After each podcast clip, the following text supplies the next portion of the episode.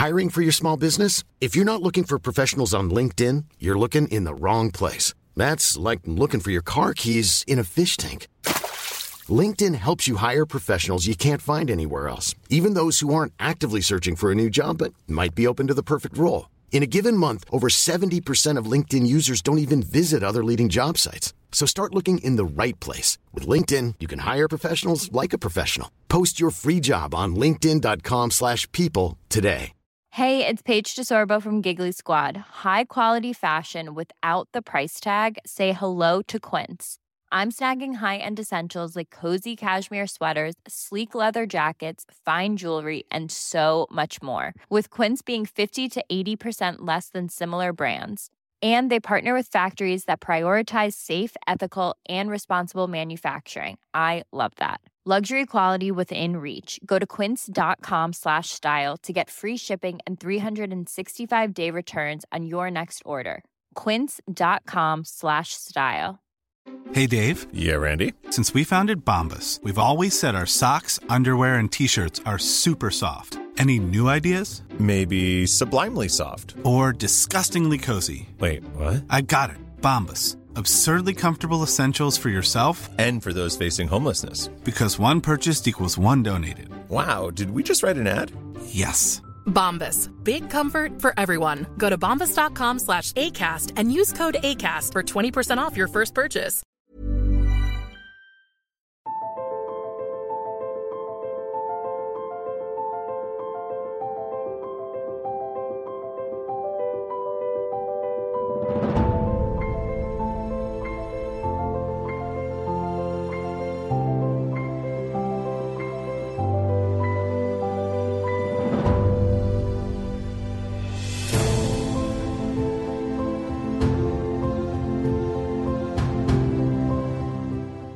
به 17 همین قسمت از پادکست میم خوش اومدین.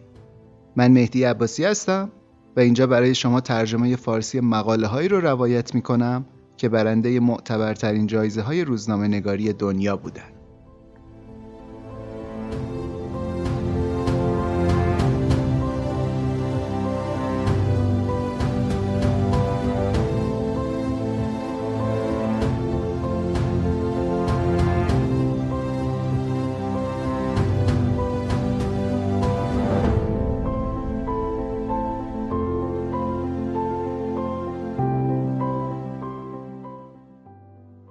تو این اپیزود که اسمش هست تجارت مگنتار رفتیم سراغ یه مقاله اقتصادی که راجع به بحران مالی سال 2008 آمریکاست. آقای جسی آیزینگر یه نویسنده مطرح آمریکاییه که به خاطر مجموعه مقاله‌هایی که سال 2010 با کمک چند تا از خبرنگارای دیگه نوشتن و تو مجله ProPublica منتشر کردن برنده جایزه پولیتزر 2011 شدن. تو بخش National Reporting یا گزارش ملی. اولین باره که ما از این بخش یه مقاله رو انتخاب کردیم برای این پادکست. این مقاله از یه بابت دیگه هم تاریخ سازه و اونم این که اولین مقاله بوده که به صورت آنلاین منتشر شده و یه جایزه پولیتسر برده. تا قبل از این مقاله همه مقاله های دیگه به صورت چاپی بودن یعنی تو یکی از مجله های روزنامه معتبر دنیا چاپ شده بودن و جایزه پولیتسر برده بودن. ولی توی سال 2011 برای اولین بار به یه مقاله جایزه داده شد که توی هیچ کدوم از این رسانه های مکتوب چاپ نشده بود و کاملا آنلاین بود. این مقاله مقاله نسبتا سختیه با اینکه خود نویسنده سعی کردن با یه ادبیات ساده این مفاهیم پیچیده اقتصادی رو توضیح بدن ولی بازم بعضی از این اصطلاحات برای مخصوصا ما فارسی زبانا فهمش یه مقداری مشکله. واسه همین ما تو این اپیزود دوتا کار کردیم. یکی اینکه یه سری اسلاید و عکس تهیه کردیم یا به قول معروف infograph که توش بعضی از این اصطلاحاتی که تقریبا پرکاربردن تو این مقاله و همینطور تو finance تو مبحث finance رو اونجا به صورت گرافیکی اومدیم توضیح دادیم و زحمتش هم دوستای خوبمون از گروه محتواسازی Coco Content انجام دادن که اگر این اواخر اینستاگرام پادکست رو دنبال کرده باشید دیدید که با ما دارن همکاری می‌کنن و بعضی از اپیزودهای قبلی رو داریم اینفوگرافاش رو می‌سازیم و اونجا می‌ذاریم. پیشنهاد می‌کنم حتما قبل از اینکه این اپیزود رو اصلا بشنوین یه سر بزنین به رسانه های اجتماعیمون مثل حالا توییتر و تلگرام و اینستاگرام و این اینفوگراف رو ببینین اگر اطلاعات قبلی ندارین راجع به مباحث finance. و خب کمک می‌کنه خیلی کمک می‌کنه برای که بهتر درک بکنید این اپیزود رو و اتفاقاتی که توش میفته کار دومی که کردیم این بوده که با یه دوستی صحبت کردیم ازش دعوت کردیم که بیاد و تو این پادکست مهمون ما باشه. مهدی یه کارشناس مسائل finance و بورس تو کانادا زندگی می‌کنه و من از طریق دوست مشترکمون سینا موسوی مهدی رو پیدا کردم. سینا موسوی پادکست خوب تیمچه رو تولید می‌کنه یه پادکست اقتصادیه و جدیدا هم یه پادکست دیگه درست کرده به اسم ایوان اقتصاد که اتفاقا توی قسمت اولش با مهدی مصاحبه کرده و اونجا مهدی راجع به background ش و اینکه چی شده که وارد این حوزه finance شده صحبت کرده. واسه همین من دیگه راجع background مهدی توضیح نمیدم و شما رو ارجاع میدم به اپیزود ایوان اقتصاد. اپیزود اول ایوان اقتصاد. خود مهدی هم جدیدا یه پادکستی داره تولید می‌کنه به اسم پرسه زنی در بازار که اونم راجع به بورس و مسائل اقتصادی و finance ه که اگه دوست داشتید بشنوید. من اطلاعات پادکستش رو توی توضیحات این اپیزود می‌ذارم حتما. اولین سوالی که من از مهدی کردم این بود که یه مقداری راجع به سابقه روزنامه نگاری این آقای جسی آیزینگر بهمون توضیح بده. فقط میبخشید که ممکنه یه مقداری صدای ضبط شده‌ی مهدی بعضی جاها نویز داشته باشه. به خاطر اینکه ما گفتگومون رو با اسکایپ ضبط کردیم و خب کیفیتش یه جاهایی اونقدری که ما خودمون انتظار داریم خوب نیست. این توضیح رو گفتم که حتما بدم قبلش و بریم و ببینیم که این آقای جسی آیزینگر اصلا چیکار کرده تو مبحث روزنامه نگاری اقتصادی. این آقای جسی آیزینگر اول شهرتش به خاطر همین جایزه پولیتزری بود که به خاطر مقالاتی که راجع به بحران اقتصادی و بحران مسکن در واقع تو آمریکا نوشت بعد از این ماجرا و نقش هج فاندا و شرکت های مختلفی که به عقیده ایشون تا حد زیادی باعث این بحران شده بودن توی مجله, مجله توی در واقع رسانه ProPublica چاپ کردش. ولی یه کتاب خیلی مشهوری ایشون چند سال بعدش نوشت که خیلی کتاب مشهوری بود به اسم Chickenshit Club Chickenshit Club اگه بخوایم همینجوری در واقع ترجمه در چیزو در, در خودمونیشو بگیم میشه club یا کلوب بزدل ها ماجراش هم یه ماجرا خیلی جالبیه. خود کتاب راجع به مدیر ها و ش... مدیر عامل شرکت های مختلفه که کارهای غیرقانونی انجام میدن یا کارهای غیرقانونی اگر نه کارهای نه چندان عادلانه عادلانه و اخلاقی انجام میدن و قسر در میرن خلاصه. این کتاب ماجراش هم اینجوری بوده که این آقای جیمز کومی که جیم کومی که خیلی هم مشهور هست رئیس اف بی آی بود قبلا.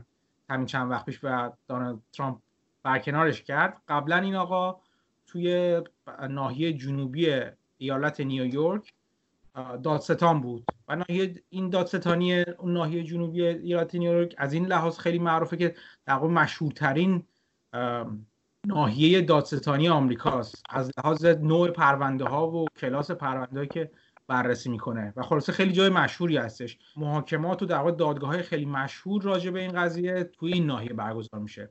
یعنی جیمز کومی وقتی رفته بود اونجا خیلی آدم رک و بیپروایی در واقع هستش. تمام دادستانای اون ناحیه رو جمع کرده و که همشون هم بهترین دادستانای در واقع آمریکا هستن. جلسه اولی که می‌خواست معرفی کنه خودشو معرفش بود. ازشون پرسید که خب بگویم ببینم کی اینجا تا حالا چیز کرده کی تا حالا هیچ پرونده ای و مثلا شکست نخورده. همیشه تو وقتی داستان بوده همیشه برنده شده. خلاصه همه هم با اشتیاق دستشون برده بودن بالا گفتن آره ما خیلی مشهور بودن دیگه. همه داستان خیلی مشهور و پرسابقه بودن. همه دستشون برده بالا اینا بالا. بعد این بهشون گفته بود که شما همتون دار دسته بزدلای نظر من. به خاطر اینکه اینکه همتون تو هیچ پرونده شکست نخورده نشون میده که هیچ کنتون هیچ پرونده بزرگ و جدی و ور نداشتین ور نداشتین که ریسکی برای کار خودتون و حیثیت خودتون داشته باشه اعتبار کاری خودتون داشته باشه. این نشون میده خیلی دارین محافظه کارانه دارین عمل می‌کنین. در واقع بعد از اون یه روش جدیدی و در واقع این آقای جیمز کومی اونجا تو ناحیه جنوبی نیویورک گذاری کرد که این دادستان ها می‌رفتن سراغ شرکت های بزرگ و قدر و پرونده های خیلی جنجالی و به میز محاکمه کشوندن در واقع هیئت مدیره های خلافکار و چیز رو انجام میدن و نادرست رو انجام می‌دادن. حالا تا یه حدی اون حدی که چیز می پیش می پیش میماده اجازه داشتن. این کتاب Chickenshit Club که آقای جسی آیزینگر نوشته ایده‌ش از اون جلسه اومده بیرون. و کلا ایشون خیلی علاقمند هستن به موضوعاتی که توش حق مردم عادی و از در واقع حلقوم شرکت های بزرگ و قدر و corporation های بزرگ آمریکایی بگیرن. این سابقه در واقع مطبوعاتی ایشون هستش. خب با مهدی دوباره حرف می‌زنیم. دوباره زیاد حرف می‌زنیم تو طول این اپیزود. یه چیزی هم من راجع به این اینفوگرافا بگم که همونطور که قبلا گفتم زحمتشو بچه های با سلیقه و با ذوق کوکو کانتنت کشیدن. اینا یه گروه گرافیکی دارن که تولید محتوا می‌کنن. مهم نیست موضوعی که حالا شما دارین چی باشه. محتوای یه محتوایی درست می‌کنن که مناسب شخصیت و برند کاری که انجام میدین باشه. خیلی هم فرقی نداره که خودتون یا کسب و کارتون تازه می‌خواین وارد دنیای آنلاین بشین یا اینکه خیلی وقت تو این هیته بودین. اما اگه می‌خواین تخصصی تر کار کنین یا کارتون در زمینه تولید محتوا و برندینگ یه کار قابل قبول و خوبی باشه می‌تونین با بچه های کوکو کانتنت صحبت کنین و مشاوره بگیرین و احیانا اگر خواستین کارتون رو بهشون بسپرین. خیلی بچه های با ای هستن. همونطور که بازم گفتم قراری که کنار ما باشن از این بعد در پادکست چه توی طراحی کاور پادکست کاور اپیزودها و حالا بقیه اطلاعات تکمیلی که می‌خوایم بذاریم و کار گرافیکی این افتخار رو داریم که یه گروه گرافیکی خوب کنار خودمون داشته باشیم. آدرس وبسایت و صفحه اینستاگرام این بچه های باذوق و خلاق رو هم می‌ذارم تو توضیحات اپیزود. به نظر من حتما برین به وبسایتشون به صفحه‌شون تو اینستاگرام سر بزنین و اگه کسب و کاری دارین که فکر می‌کنین لازمه براش تولید محتوا و branding بکنین پیشنهاد ما توی پادکست میم حتما بچه های گروه Coco Content هستن.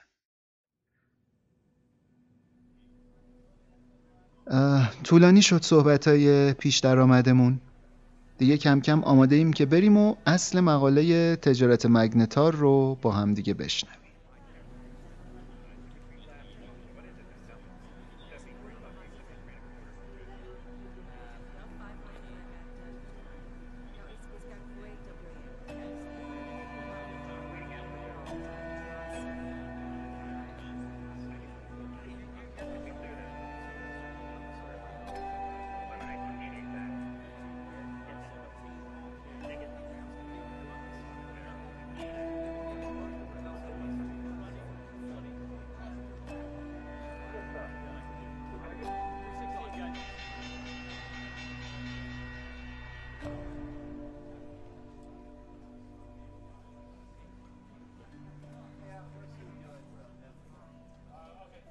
اواخر سال 2005 به نظر می رسید بازار پر رونق مسکن تو آمریکا داره جذابیتش رو از دست میده و افول می‌کنه.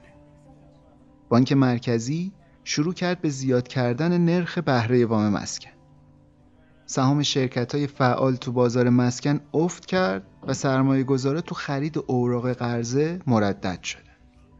حبابی که باعث شده بود قیمت مسکن تو این سالها نجومی بره بالا در حال ترکیدن بود و اگه این اتفاق میافتاد و این حباب به طور طبیعی خودش میترکید بحران مالی سال 2008 و به طبع اون رکود بزرگ مالی سالهای 2008 و 2009 می‌تونست زودتر اتفاق بیفته و خسارت کمتری به بار بیاره.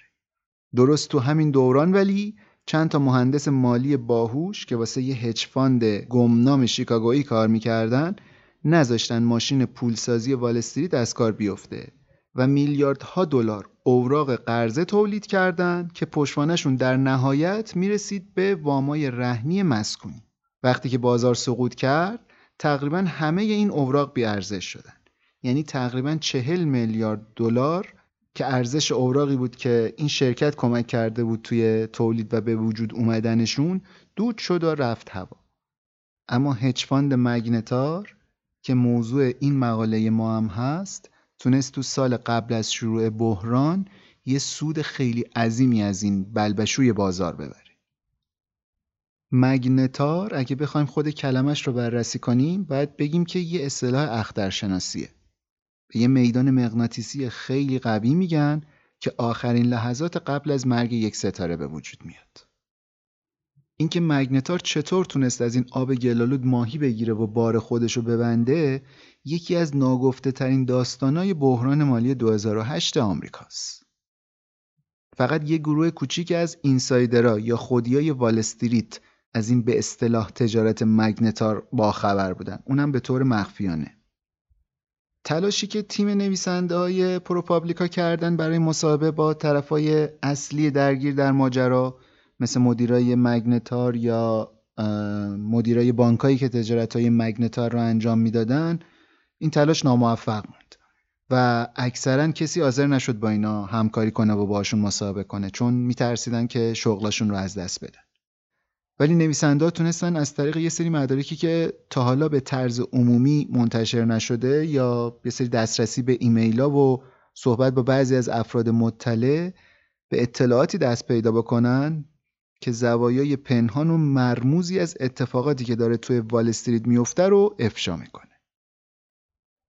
گفتیم مگنتار یه نوعی از شرکت های سرمایه گذاری بود که بهش میگن hedge fund. حالا این هج فاند چی هست اصلا؟ چطوری کار می‌کنه؟ ساختارش چیه؟ مهدی واسه به طور کامل میگه داستان. ببینید fund های معمولی اصولا چیزی که به fund ها fund معروفن و شرکت های سرمایه گذاری معروفن یعنی میشه گفت در دو سه جور مختلف داریم روش سنتیش روش هستش بهش میگن long only fund اینا شرکت هایی هستن شرکت های سرمایه گذاری هستن که وقتی چیزی رو می‌خرن حالا این دارایی رو می‌خرن که ممکنه هر چیزی باشه. از مسکن شما بگیر ممکنه باشه. تا بورس و یعنی سهام شرکت ها باشه تا commodity یا کالاهای از کالاهای مختلف باشه. وقتی فقط می‌خرن و بعد از یه مدتی اون چیزی که خریدن رو با سود بیشتر میفروشن بهشون میگن long only fund اینم از اینجا اومده که اصطلاحا تو finance به خریدن اصطلاحا میگن long کردن. در مقابل های دیگه هستن که با فروش در واقع asset ها و دارایی های مختلف کارشون رو انجام میدن بهشون میگن short short fund یا short only fund fund هایی هستن که بر علیه در واقع بازار شرط می‌بندن این به این معنی هستش که وقتی fund در مقابل fund های long fund های عادی وقتی چیزی رو می‌خرن انتظار دارن ارزش اون سهام ارزش اون دارایی بیشتر بشه و به این دلیل رو می‌خرن که بخرن و بعد در آینده بفروشن. در مقابل short fund ها عقیده دارن. اون چیزی که می‌خرن چیزی که الان گرون هست و قرار قیمتش بیفته و اصطلاحا شورت می‌کنن یا میفروشن. خب ممکن این سوال پیش بیاد که چیزی که ندارن رو چجوری میفروشن؟ به این طریق هست. شما می... این fund ها میرن اون دارایی رو حالا فرض کنید یه سهامی هست. اون سهام, سهام رو با قیمت روز قرض می‌کنن و بعد تو بازار میفروشنش. یعنی فرض کنید شما من یه سهامی از سهام شرکت A هست مثلا. من فکر می‌کنم این سهام شرکت A قیمتش قراره بیفته پایین. الان قیمتش 100 دلار هست. این کاری که این فانتا می‌کنن من میرن از کارگزاری حالا ممکنه کارگزاری باشه یا هر کسی که اون سهام دستش هست. قرض میگیرنش همون موقع تو بازار میفروشنش به 100 دلار. حالا اگر قیمت این سهام سهام شرکت A بعد از دو ماه مثلا میشه 50 دلار. کاری که اینا می‌کنن این که اونو با قیمت 50 دلاره که تو بازار فروش می‌رسه می‌خرن و پس میدن به صاحب قبلی. و در واقع اون 50 دلار اختلاف رو می‌ذارن تو جیبشون. اصطلاحا به این میگن شورت کردن یا short selling یا فروختن یه سهم یا دارایی. خلاصه اینا در صورتی پول در میارن که اون دارایی ارزشش بیفته. پس دو جور fund شد شورت و long. حالا hedge fund ها یا fund های مختلف که شورت و long با هم دارن این کارو هر دو رو همزمان انجام میدن.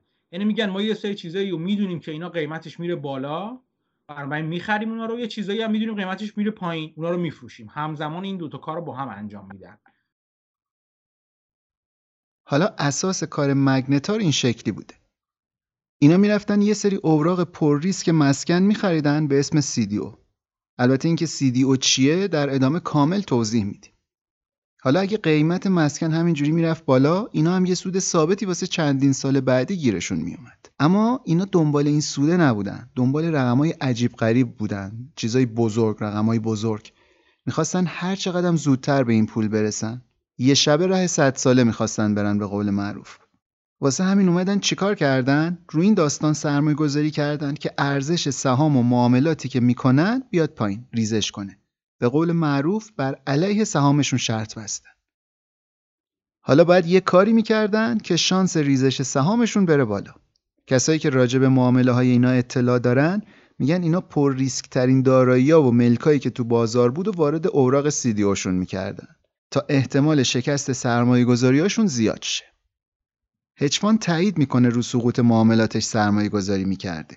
ولی میگه اکثر فروش استقراضیایی که داشته که توی وال استریت به اینا میگن short short selling short position.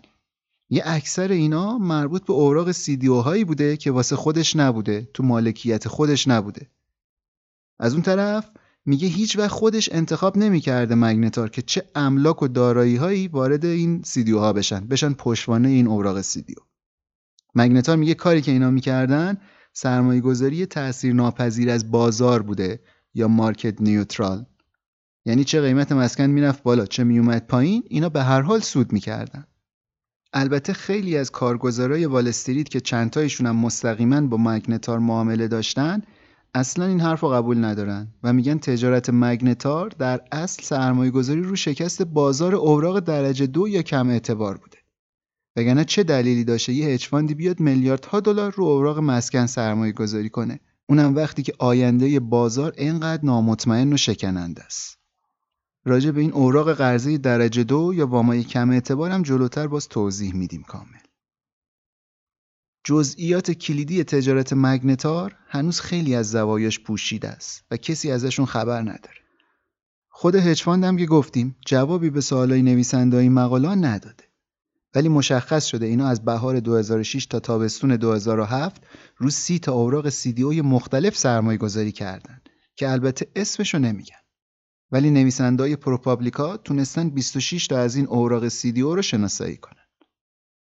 آنالیز مستقلی که تیم محققای پروپابلیکا انجام دادن نشون میده این معاملاتی که مگنتار می‌کرده در مقایسه با بقیه اوراق CDO هم سریعتر میریخت هم با یه سرعت و شدت بیشتر 96 درصد اوراقی که مگنتار معامله کرده بود تا آخر سال 2018 ریزش کرد در صورتی که فقط 68 درصد از اوراق CDO مشابه تو همین مدت زمان ریختن ارزششون ریخت مگنتار تو معدود توضیحاتی که راجع به کارش داده میگه ارزش اوراق لزوما کیفیت املاکی که پشتوانشون بودن رو نشون نمیده. چیزی که نویسنده های مقاله فهمیدن این بوده که مگنتار کار غیرقانونی این وسط انجام نداده و حتی باعث ایجاد حباب مسکن یا بحران مالی هم نبوده. اما کاری که اینا کردن این بوده که تحرکات گمراه کننده به وجود آوردن و باعث شدن رفتار بازار تو روزای آخر هیجانی بشه. حداقل نه تا بانک بزرگ کمک کردن به مگنتار که معاملاتش رو انجام بده. بانکهای خیلی مشهوری هم بودن مثل مریل لینچ، سیتی گروپ، یو بی اس و خیلی بانکهای دیگه. اینا معاملهای زیادی با مگنتار کردن. حتی بانک جی پی مورگان چیز که خیلی تحسینش می‌کنن که جلوی رشد افسار گسیخته اوراق CDO رو گرفت در حقیقت کمک کرده بود مگنتار یکی از پرریسک ترین معاملاتش رو انجام بده. اونم کی یه سال بعد از اینکه قیمت مسکن شروع کرده بود به پایین اومدن یعنی حدود می 2007 جالب این که این وسط بانک نقش مگنتار رو تو این معامله ها از سرمایه گذارا پنهان کرده بود. که البته بعدا به خاطر این کارش به دادگاه هم رفت و جریمه شد. خیلی از بانکدارایی که روی این معامله ها کار کردن سودای خیلی بزرگی بردن، سودای شخصی بزرگ. پاداشای سالیانه میلیون دلاری می‌گرفتن مثلا. خود بانک هم اول کار نفت بردن ولی بعدا خیلی ضررهای هنگفتی کردن. چون تو فروش اوراقی که واسه مگنتار صادر کرده بودن به مشکل خوردن. وقتی که بحران اومد بانکها جزو بزرگترین بازنده ها بودن. بعضی از بانکدارایی که درگیر تجارت مگنتار شدن الان پشیمونن. تیم نویسنده ها به یکی از کارگزارایی که بعد از همین ریزش اوراق بهادار از کارش تعدیل شده، از کار بیکار شده، یه لیست از معامله های ریسکی مگنتار رو نشون میده که واقعا هم یه چیزی در حد فاجعه طرف سردرد می‌گیره از دیدن جزئیات این معامله و میگه الان که به اینا نگاه می‌کنم می‌بینم حقم بوده شغلم از دست بدم. مگنتار البته تنها بازیگری نبود که با زرنگی رو سقوط بازار مسکن سرمایه گذاری کرد. کلی کتاب و مقاله نوشته شده درباره سرمایه گذارای دیگه ای که فهمیدن قرار بازار سقوط کنه و حسابی از اوضاع استفاده کرد. بهترین نمونهش هم همون کتاب پرفروش Big Short ه که مایکل لویس نوشته و بعدا فیلمش رو هم ساختن و حتما هم دیدین. البته اگه ندیدین یا قبلا دیدین و چیزی ازش سر در نیاوردین مثل من بد نیست بعد از شنیدن این اپیزود دوباره یه بار دیگه نگاش کنین. این دفعه بیشتر حال میده. ما هم از یه جایی از دیالوگای این فیلم توی این پادکست استفاده کردیم. به هر حال برگردیم به مقاله خودمون. تا حالا روزنامه نگارای دیگه هم راجع به تجارت مگنتار حرف زدن و ازش اسم بردن. ولی این مقاله برای اولین بار قرار داستان رو به طور کامل و با جزئیات خیلی زیاد روایت کنه. مثلا یه بلاگر مشهور اقتصادی تو کتابش نوشته بود اگه دنیا از حیله و نیرنگ مگنتار خبردار می‌شد جنون سال 2006 و 2007 هم اونقدر شدید نمی بود و ترمیم بحرانی که بعدش به وجود اومد هم راحت تر می شد.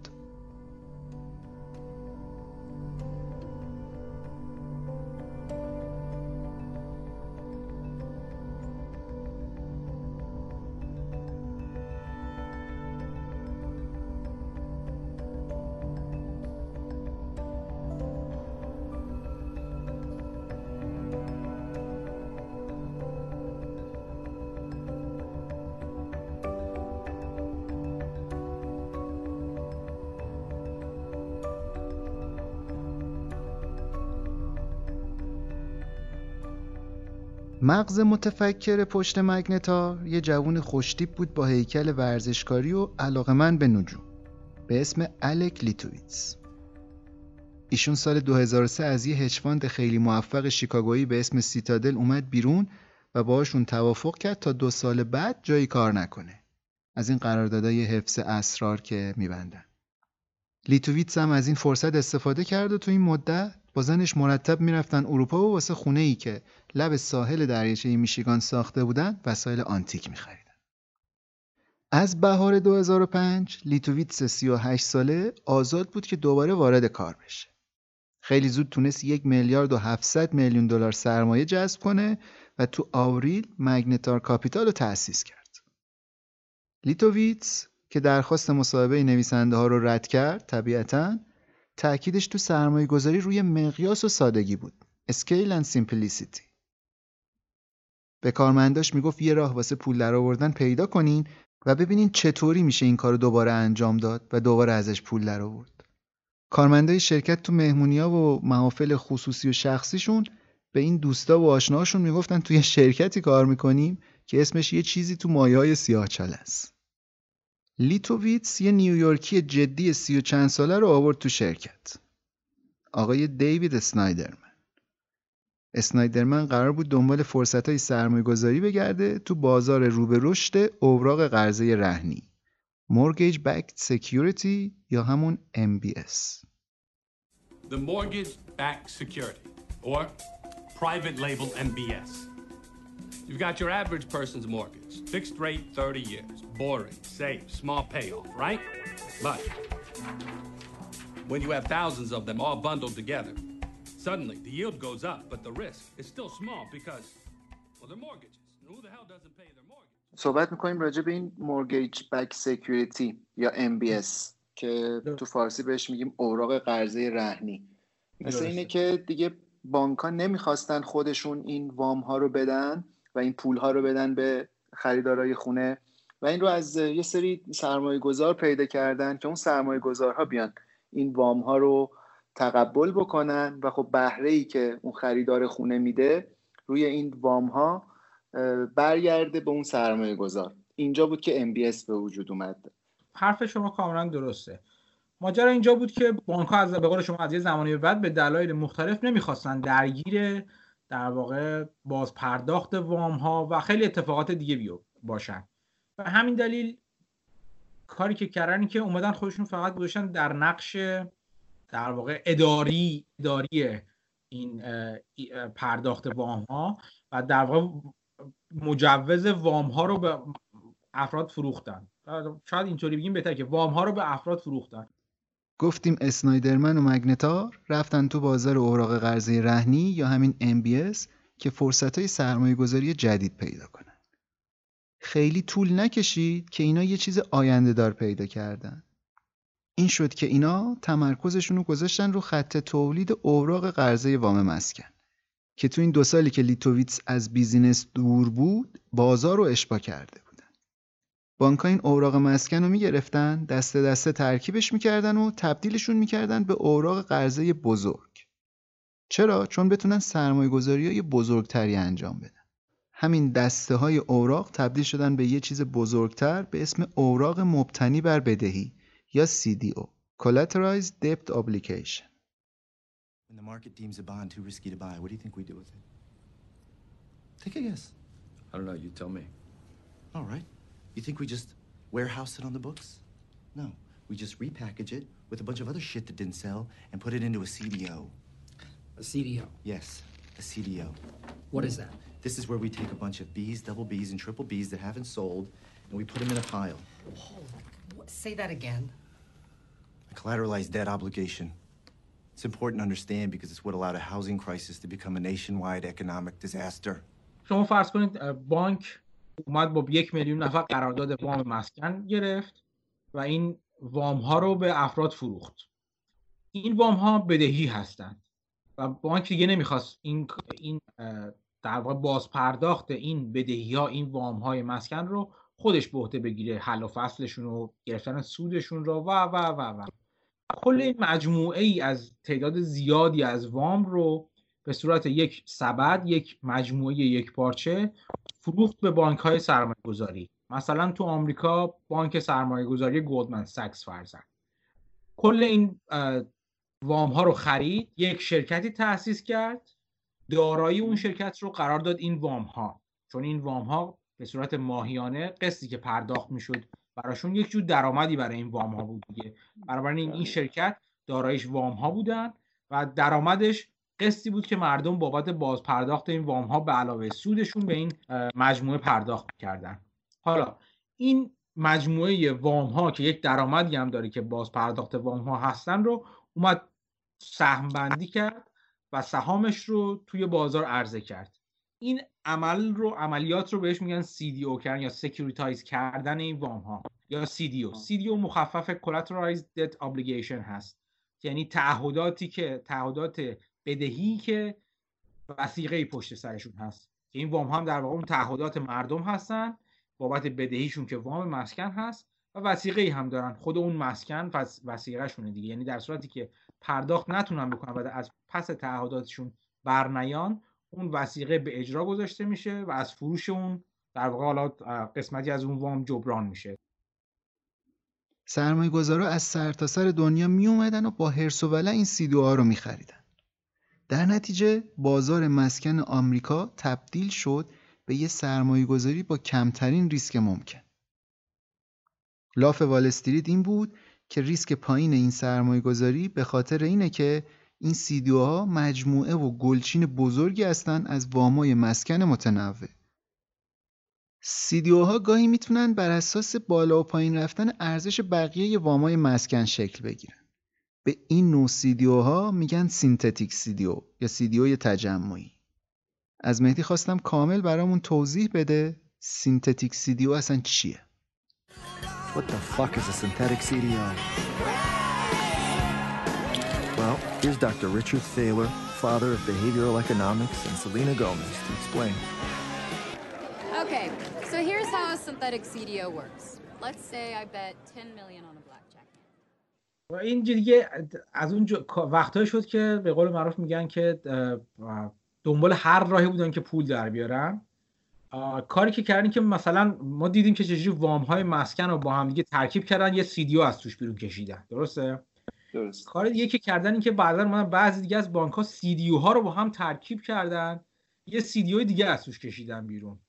فلسفه هم این بود اون موقع. می‌گفتن که مثلا من ده نفر شما حساب کن من ده نفر بعد حساب فرض کن می‌خوایم وام بدیم بهشون. این ده نفر تک تک خیلی ریسکشون بالاست. اینکه من بهشون به یکشون وام بدم ریسک اینکه با ما بهم برنگردونه زیاده. من میام اینا رو با همدیگه همه رو می‌کنم توی کاسه. امکان اینکه همشون با همدیگه وام منو برنگردن پول بدهی منو برنگردونن کمتر میشه. یعنی در واقع میمادن با اینی که اینا رو با هم یه ترکیب کنن با یه فرمولاسیون خاص اینا رو با هم یه ترکیب می‌کنن سعی می‌کردن در واقع سی های جدیدی بسازن که رتبه اعتباری بالایی دارن. با این سی های ساختگی که از ترکیب سی های پر ریسک تشکیل شده بود سی های کم ریسک تری بسازن و در واقع اونا رو رتبه اعتباریشون رو به صورت مصنوعی ببرن بالا. و اینجا بود که در واقع میشه گفت فجیع ترین اتفاقی که توی finance می‌تونه بیفته داشتش در واقع داشتش اتفاق میافتاد. و شرکت های رتبه دهی هم اینا رو رتبه رتبه بالا می‌دادن. به چندین دلیل. یکی اینکه کسایی که این CDO رو با هم یه ترکیب می‌کردن و CDO ساختگی میساختن synthetic میساختن افراد بسیار بسیار نخبه باهوشی بودن و این کار رو به روش بسیار پیچیده انجام می‌دادن. یعنی شما اگه نگاه کنید شرکتی مثل گلدمن ساکس یا شرکت تمام شرکت های دیگه که مثل همین مگنتار که حالا این ماجرای مقاله در موردش نوشته شده بزرگترین مغزهای ریاضی زمان خودشون رو داشتن. یعنی مثلا بالاترین رتبه های شرکت های شرکت ها می‌رفتن از افرادی که بالاترین رتبه های رتبه تو دانشگاه تو رشته های ریاضی فیزیک هوافضا رشته های خیلی تاپ های در واقع رشته های خودشون جمع می‌کردن و حقوق های آنچنانی و بالایی هم بهشون می‌دادن و اینا رو می‌نشوندن می‌گفتن این CDO ها رو از توش این CDO ها رو بسازن. CDO های جدید synthetic از توش در بیارن بیرون. چه کسانی اونور رتبه این این چیزا رو می‌کردن؟ یه شرکت شرکت هایی که چندان شرکت های top ی نبودن حقوق بالایی نمی‌دادن. یعنی اون یعنی اون بازرسی که یا یا در واقع ناظری که میشه پیشنهاد بانک Goldman Sachs رو مثلا بررسی کنه که ببینه آیا این CDO جدیدی که ساخته شده و به قول معروف از خودشون در کردن آیا این رتبهش باید رتبه A تریپل A داشته باشه یا تریپل B داشته باشه؟ چه جور رتبه باید داشته باشه؟ اون فرد دارای توانایی هایی که نویسندگان CDO و تشکیل دهندگان CDO بودن نبودن. دارای این توانایی نبودن. به علاوه این این عدم توازن توی توی توانایی توی تشخیص و در واقع تخمین ریسک در دو طرف این معامله ماجرا دیگه این بود که بین شرکت هایی که رتبه اعتباری می‌دادن یک یک در واقع رقابتی بر در واقع به وجود اومده بود. چون بابت هر رتبه دهی که می‌کرد می‌دادن اینا یک پولی می‌گرفتن در دستمزدی دریافت می‌کردن. یعنی هرچی پس سی دی های. هرچی رتبه دهی های بیشتری می‌کردن درآمد شرکت می‌رفت بالاتر.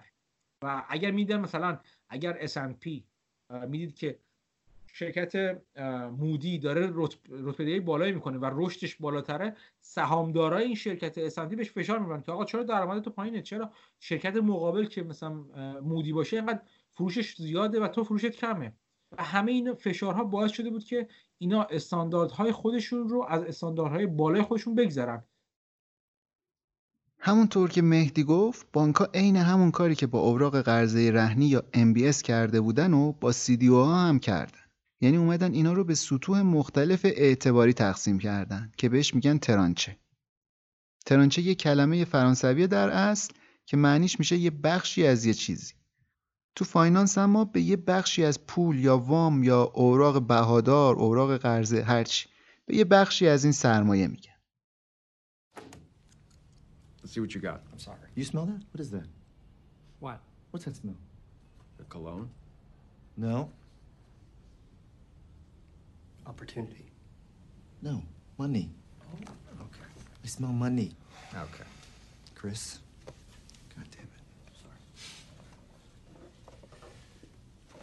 This is your basic mortgage bond. All right? The originals were simple. They were just thousands of AAA mortgages bundled together, guaranteed by the US government. The modern ones are different. They're private, and they're made up of layers of tranches.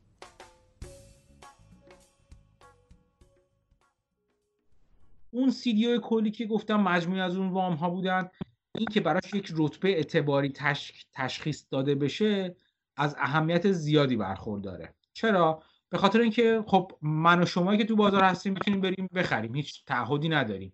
می‌تونیم بریم این سهام این شرکت که سی رو تشکیل داده یک قسمتی از این سی ها رو بخریم.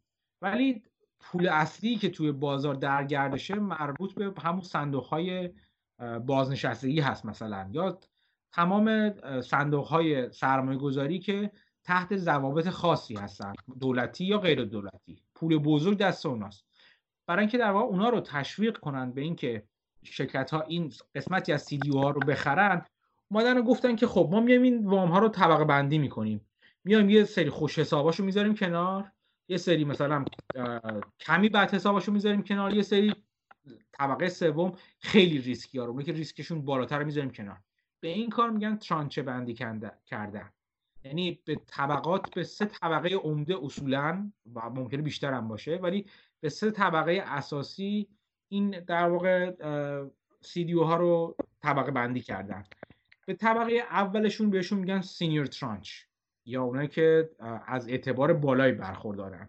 طبقه میانی و اسمشو گذاشتن mezzanine tranche طبقه زیرزیری که در واقع بودن که ریسکشون از همه بالاتر بود اسمشو گذاشتن equity tranche اسمهایی بود که به اینا دادن. و خب اون شرکت های سرمایه گذاری و صندوق های سرمایه گذاری بازنشستگی یا اونا که هر به هر طریقی تعهدات و معذوریت معذوریاتی داشتن. از این نظر که تو چه چه جور دارایی می‌تونن سرمایه گذاری کنن و باید این دارایی از رتبه اعتباری بالای برخوردار بود؟ بهشون گفتن که شما تشریف بیارید از این senior tranche اون پر اعتبارای ما بخرید. اگر حالا هج ها یا کسایی که در واقع معذوراتی نداشتن می‌تونستن برن از طبقه mezzanine که با سود با ریسک میانه و یا از طبقه equity tranche که با ریسک بالا بود بخرن. ولی خب با این کارشون در واقع اومدن بازاریابی انجام دادن و یه کار کردن که این وام ها این CDO ها این مجموعه های وام خوب فروش بره تو بازار. و هر چقدر هم که ریسک بالاتر بود نرخ سود و بهره ای که به اون خریدار تعلق می گرفتن بیشتر می‌شد دیگه. دقیقا همینطور هست که شما میگین. اون senior tranche سود خیلی زیادی نداشت. مثلا مثلا شما فرض کنید ممکنه مثلا 7 درصد 6 درصد. هر چی ریسک بره بالاتر سود پرد... مورد انتظار یا سود پرداختی هم بهره پرداختی هم بالا میره. پول اول می‌رسید به سرمایه گذارایی که ترانشه های سطوح بالاتر رو داشتن من یه مثال بزنم یه مقدار تصویر سازی کنم این سیدیو رو. فرض کنید که ما یه بطری شراب داریم یه بطری آب میوه داریم حالا هرچی اون چیزی که داخل این بطریه اوراق بهادار هستن. مثلا وامای مسکن یا MBS مجموعه ای از وامای مسکن. اون مایه ای هم که توش هست سود اوراق بهاداریه که از این وامای مسکن به وجود میاد. حالا از اون طرف فرض کنید که یه سینی برداشتیم آوردیم. توش یه سری لیوان رو هم دیگه چیدیم. چه شکلی چیدیم این لیوانا رو این گیلاسا رو؟ به شکل هرم. یعنی اول سینیه بعد تو سینی چهار تا گیلاس گذاشتیم. رو اون چهار تا گیلاس یه سه تا گیلاس دیگه گذاشتیم. رو اون سه تا دو تا. آخرش هم یه دونه گیلاس اون بالای بالا گذاشتیم. حالا می‌خوایم چیکار کنیم؟ اون سود سهام رو سود سهامی که داخل این او هست رو تقسیم کنیم بریزیم توی این لیوانا. توی این گیلاسا از بالا شروع می‌کنیم بریختن اول اون گیلاس بالایی بالایی پر میشه.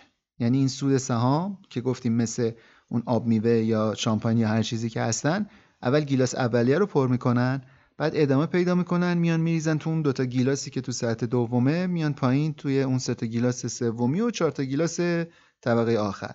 بعد اون وقت اگر همچنان چیزی تا این بطری مونده باشه همه این لیوانا رو که پر کرد میریزه تو اون سینی. حالا قضیه چطوریه؟ ترانچه سنیور که مهدی می‌گفت؟ شما فکر کنید که اون دوتا ردیف بالای این هرم لیوانای ما هستن. بعد ترانچه مزنین وسطی است اون ردیف سوم و چهارم هستن. حالا اون ترانچه اکویتی اون سرریز و اون چیزیه که دیگه از توی لیوانا میریزه توی اون سینی اون تهمونده قضیه است. همونطور که اینجا گفتیم وقتی که مردم می‌رفتن قسطای وامشون رو می‌دادن پول اول می‌رسید به اون ترانچه سنیور یعنی از بالا اون گیلاس اولیه. از اونجایی که اینا اولین کسایی بودن که پول می‌گرفتن و کمترین ریسک رو داشتن درصد سودی هم که به سهامشون می‌رسید از همه پایین تر بود. بعد اینا نوبت ترانچای میانی می‌شد اون مزانینا اون ردیف دوم سوم. آخر از همه هم که دیگه نوبت اون اکویتیا بود سرمایه گذاری که تو پایین ترین طبقه بودن. اما عوضش درصد سود اکویتیا از همه بالاتر بود. منطقی هم هست دیگه. ریسک کمتر سود کمتر ریسک بیشتر سود بیشتر. گاهی تا 20 درصد هم می‌رسید سود این اکویتیا اما مشکل اینجا بود که اینا فقط وقتی به پول می‌رسیدن که همه کسایی که وام مسکن گرفتن همه کسایی که خونه خریدن و روش وام گرفتن اقساطشون رو مرتب پرداخت می‌کردن. اون موقع خودیای وال استریت به اکویتی می‌گفتن زباله سمی تاکسیک بیست وقتی که اواخر 2015 این نگرانی به وجود اومد که رونق بازار مسکن داره به آخر خط می‌رسه بانکا تو پیدا کردن مشتری واسه این زباله های سمی به مشکل خوردن. اما واسه مگنتار این قضیه یه فرصت بود.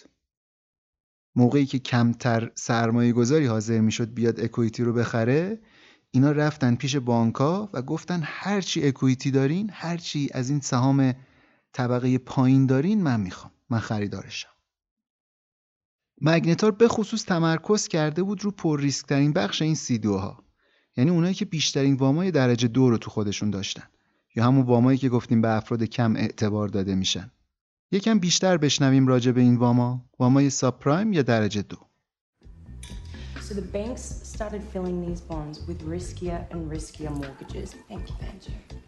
That way, they can keep that profit machine churning, right? By the way, these risky mortgages are called subprime. So whenever you hear subprime, think shit. Our friend Michael Burry found out that these mortgage bonds that were supposedly 65% AAA were actually just mostly full of shit. So now he's going to short the bonds, which means to bet against.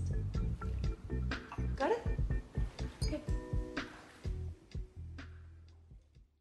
حالا این سیدیو شما در نظر بگین توش افرادی بودن که خیلی خوش حساب بودن همیشه تا حالا و وامشون رو به موقع پرداخت کرده بودن هیچ مشکلی نشدن کردیت کارت یا کارت اعتبارشون رو پرداخت کردن. خلاصه افراد خوش حسابی بودن. خب این وام هایشون هم وام هاشون هم احتمال این که از پسش بر نیان یا به تعویق بیفته پرداخت باز پرداخت وام ها این احتمالش کم بود. از طرف یه سری افرادی هم بودن که چندان خوش حساب نبودن و گهگاهی توی سابقه مالیشون اومده بود که این آقایون یا این خانم‌ها این افراد از پس پرداخت تعهداتشون یا ایفای تعهداتشون بر نیامده بودن و اینا خلاصه وامشون دارای یک ریسکی بود که ممکن بود پرداخت کنن ممکن پرداخت نکنن. تمام این فروش وام ها درآمد داشت برای بانک دیگه. از اون بانک از اون بانک اولی که اینو میفروخت تا اون بانکی که اینا رو با هم جمع می‌کرد CDO می‌کرد و میفروخت. نفع همه این رشته شرکت و رشته مؤسسه در این بود که هی وام های بیشتری بفروشن.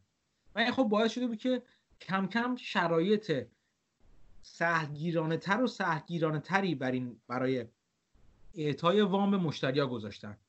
و خلاصه مثلا اگر اول این لازم بود که فردی بیاد وامی مدارکی بیاره برای اینکه وام بگیر مدارکی بیاره مبنی بر اینکه درآمدی داره رتبه اعتباری داره شغلی داره همه اینا با هم دیگه یک پرونده تشکیل بده و وام بهش بده همه اینا در واقع کم کم زیر سیبیل رد می‌شد.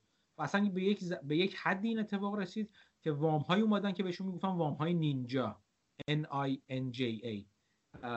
به این معنی به این معنی که نو نو اینکام نو جاب یعنی نه درآمدی داشت نه شغلی داشت. یعنی همینجوری شما یه نفر سطح مینداختی پایین می‌رفتی تو بانک بهت یه وام مسکن می‌دادن. خب شما حساب کن این اتفاق باعث شد که آدمای کم اعتبار از نظر مالی هم برن وام بخرن. مخصوصا که وقتی این سیل خریدار مسکن به بازار روانه شد باعث شد این همه تقاضا زیاد شد قیمت مسکن بره بالا چون عرضه همچنان محدود بود و قیمت خونه ها رفت بالا. مدیرای مگنتار یک و نیم میلیارد دلار از این اوراق خریدن.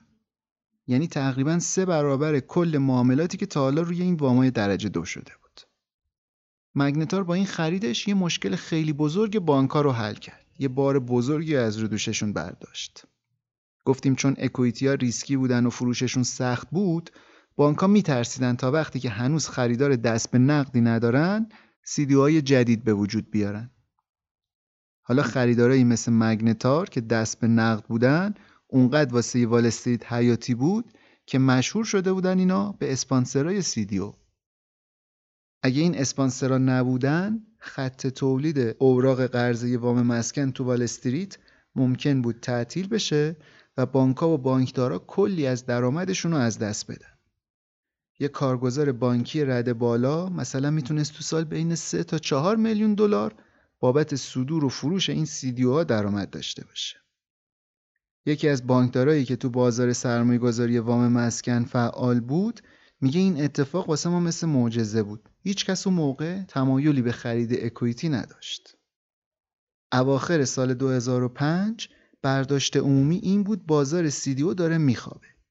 معاملای مگنتار ولی دوباره جون داد به این بازار و مثل بنزین رو آتیش بود. از روی آماری که بانک جی پی مورگان منتشر کرده میشه فهمید مگنتار تو اون سالا فقط به تنهایی بین یک سوم تا نصف وامای درجه دوی بازار رو معامله کرد. ناظرای بیرونی می‌گفتن مگنتار تو بدترین زمان وارد بازار شده. مارچ 2007 مجله بیزینس ویک مجله معتبر اقتصادیه. یه مقاله کار کرد با این عنوان. Who will get shredded? چه کسانی تکه پاره می‌شوند؟ چه کسانی به فنا می‌روند؟ همچین چیزی. اینا اسم مگنتار رو گذاشتن تو اوایل لیستی که تهیه کرده بودن و فکر می‌کردن که این شرکت ها آینده خوبی ندارن. بد timing کردن. زمان بدی وارد این بازار شدن. اما چطوری قرار بود مگنتار از این کار پرخطر پول در بیاره؟ جواب اینجاست. یه شرط بندی دومی هم وجود داشت یه side bet ی وجود داشت که فقط خودیای وال استریت ازش خبر داشتن.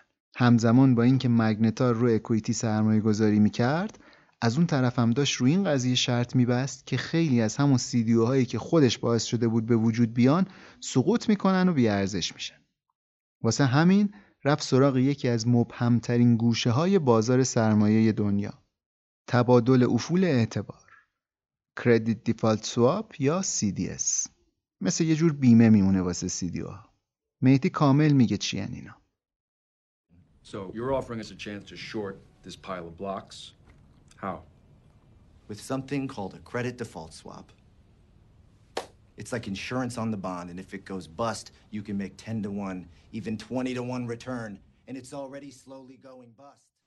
همچنان پول بزرگ که دست صندوق های بازنشستی و صندوق های دولتی و یا تحت نظارت های نظارت های دولتی بود تنها میتونستن تو توی سینیور ترانچ سرمایه گذاری کنن و دستشون از سرمایه از از سرمایه گذاری کردن توی tranche های پایینتر یعنی mezzanine tranche و equity tranche کوتاه بود و سود بزرگی نمی بردن در که این شرکت ها به خاطر تعهداتی که داشتن مثل هر شرکت دیگه ای می‌خواستن سود بالایی ببرن. اومدن در واقع بررسی کردن که ما چه کار می‌تونیم بکنیم که توی triple B ها هم یا طبقه دوم mezzanine tranche ها سرمایه گذاری کنین. یک مفهومی رو ایجاد کردن به اسم CDS این CDS یا Credit Default Swap کاری که می‌کرد این بود. میگفتش که آقای صندوق بازنشستگی شما می‌خوای بیای توی طبقه دوم یا triple B ما سرمایه گذاری کنی؟ اجازه نداری. بسیار هم عالی. یه شرکت دیگه ای مثل شرکت بیمه مانند که در واقع ولی بیمه نبود مثل AIG اینا این صندوق بازنشستی اومد گفتش که آقای AIG مثلا شما بیا ببین چقدر از چقدر در واقع هزینه داره برای من. اگر بخوام tranche mezzanine یا triple B این CDO رو برای خودم من بیمه کنم. AIG اومد بررسی کردش tranche پر ریسک تر این CDO ها رو و اونو تضمین کرد. و بابت این کار یک پولی رو به صورت ماهانه می‌گرفت. یعنی چی؟ یعنی مثلا فرض کنید tranche triple B tranche mezzanine یه CDO سودی برابر مثلا فرض کنید شما 18 درصد می‌داد مثلا خب؟ اون صندوق بازنشستگی وقتی میاد اینو بخره و اجازه نداشت بخره به این AIG می‌گفت شما بیا اینو بررسی کن. اگر تضمینش کنی من یک درصد بهت یک درصد این سود رو من به تو میدم. AIG می‌گفت بسیار عالی. من اینو بررسی می‌کنم میگم آره یک درصد خوبه. یک درصدش بده به من من اینو تریپل ایش می‌کنم. به این اتفاق به این کار می‌گفتن کردیت دیفالت سواب یعنی در واقع ریسک ریسک default کردن اون tranche پر ریسک رو به یکی دیگه محول می‌کرد. این کارم به این صورت بود که اگر به هر دلیلی اون طبقه mezzanine از پس وامش بر نمیومد یا اصطلاحا default می‌کرد جناب آقای pension fund یا اون صندوق بازنشستگی کل اون طبقه رو داد به AIG و ارزش اصلیش رو تحویل می‌گرفت. در واقع تاق می‌زد باهاش. مثل اینکه شما ماشین تو بیمه کنی بعد اگه ماشین تصادف کنه خب جنازه ماشین رو تحویل میدی پول ماشین رو می‌گیری دیگه. این در واقع عمل بیمه انجام می‌داد. منتها بیمه نبود. چرا من انقدر تاکید می‌کنم بیمه نبود؟ به خاطر اینکه شرکت های بیمه توی آمریکا تحت قواعد بسیار سختگیرانه ای هستن. یکی از اون قواعد سختگیرانه این هستش که میگه شما که می‌خوای بیا یه ماشین و یه مسکن و یه, اتف... یه هر چیزی رو می‌خوای بیمه کنی چون پس برای ممکنه این بیاد بیخیریش خودت بشه باید توی حسابت به اندازه اون چیزی که داری بیمه می‌کنی دارایی داشته باشی. وگرنه چجوری می‌خوای بیمهش کنی؟ درسته؟ اگه هزار تا صد هزار تا ماشین بیمه می‌کنی لازم نیست به اندازه صد هزار تا ماشین پول داشته باشی سرقا سرمایه داشته باشی. ولی یه قواعدی اینجا برقرار هست دیگه. شما باید با یک حساب کتابی ماشین بیمه کنی. نمی‌تونیم با هر سرمایه هر تعداد ماشین خاصی بیمه کنی. ولی این این قواعد و ضوابط در مورد شرکت هایی که کردیت دیفالت سواب می نوشتن یا CDS می نوشتن وجود نداشت. و خب این باعث شد که شرکت های مثل AIG بیان همینجوری پشت سر هم دیگه CD برای CDO های مختلف CDS بنویسن همه رو بیمه کنن پشت سر هم دیگه بدونی که واقعا تو حسابشون و به اندازه کل اینا پول داشته باشن یا سرمایه داشته باشن هیچ کس به جز مگنتار از دامنه و گستردگی شرطی که اینا بستن خبر نداره. هجفاندا خصوصی هستن و جزئیات تجارتشون رو به کسی نمیگن. از اون طرف این بیمه تورای CDS هم قاعده و قانون مشخص و مدونی ندارن. همین تبادل افول اعتبارها. مگنتار میگه اینا علیه CDO های خودشون شرط نبستن بلکه بیشتر بیمه گذاریایی که کرده بودن روی CDO های دیگه بوده. CDO هایی که مال خودشون نبوده. از اونجایی که مگنتار اسپانسر بود اسپانسر سی دی او بود که گفتیم قبلا یه مزیتایی هم بهش تعلق می‌گرفت دیگه طبیعتا بانکها انقدر براشون فروختن اکویتی های ریسکیشون مهم بود که معمولا این امتیاز رو به خریدارا می‌دادن که ساختار معامله هایی که توی او قرار انجام بشه رو بهشون می‌گفتن. یعنی مثلا چه نوع وامایی قراره بره تو این دی ها قرار بگیره؟ اون وقت مثل همه سرمایه گذاری های دیگه خریدارای اکویتی خودشون باید سود و زیان و شانس موفقیت یا شکستشون رو سبک سنگین می‌کردن.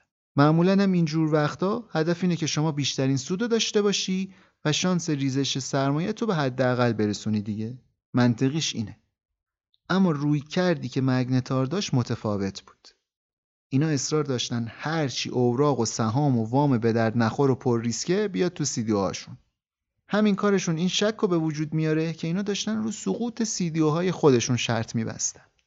ارزش اکویتی که مگنتار خریده بود بخش نسبتا خیلی بزرگی از کل سیدیو های اینا بود. یه بار دیگه من واسه یادآوری بگم کل سیدیو اون بطری است و اکویتیا اون بخشی از اون آب میوه است که تو سینی میریزه.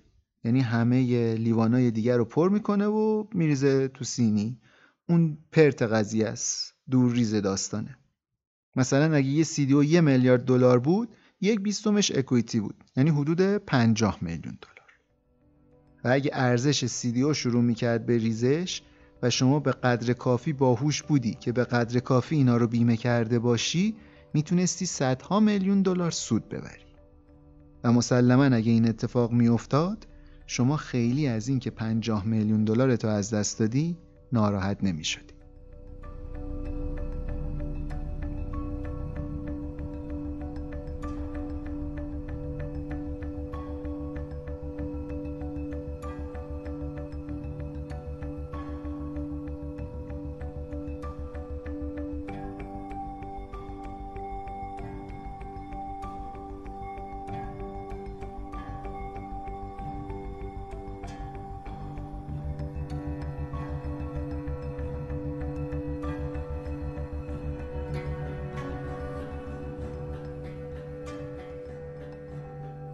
مگنتار واسه پر کردن این CDO های خالی با equity های پر ریسک رفت سراغ یه partner ی که یه شرکت سرمایه گذاری اقماری بود وابسته به دویچه بانک.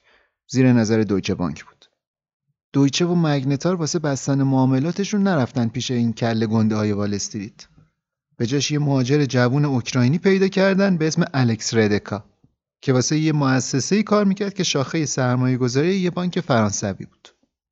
مگنتار و دویچه شدید درگیر ساخت اوریون بودن یکی از کارگزارایی که باشون کار می‌کرد یادش میاد اینا تاکید داشتن کنترل خیلی دقیق رو جزئیات معامله داشته باشن میگه نماینده دویچه و پروسکوی مگنتار به سیدیو منیجر فشار می آوردن که یه لیست مشخصی از اوراق قرضه‌ای که اینا تعیین کرده بودن و وارد معاملات بکنه.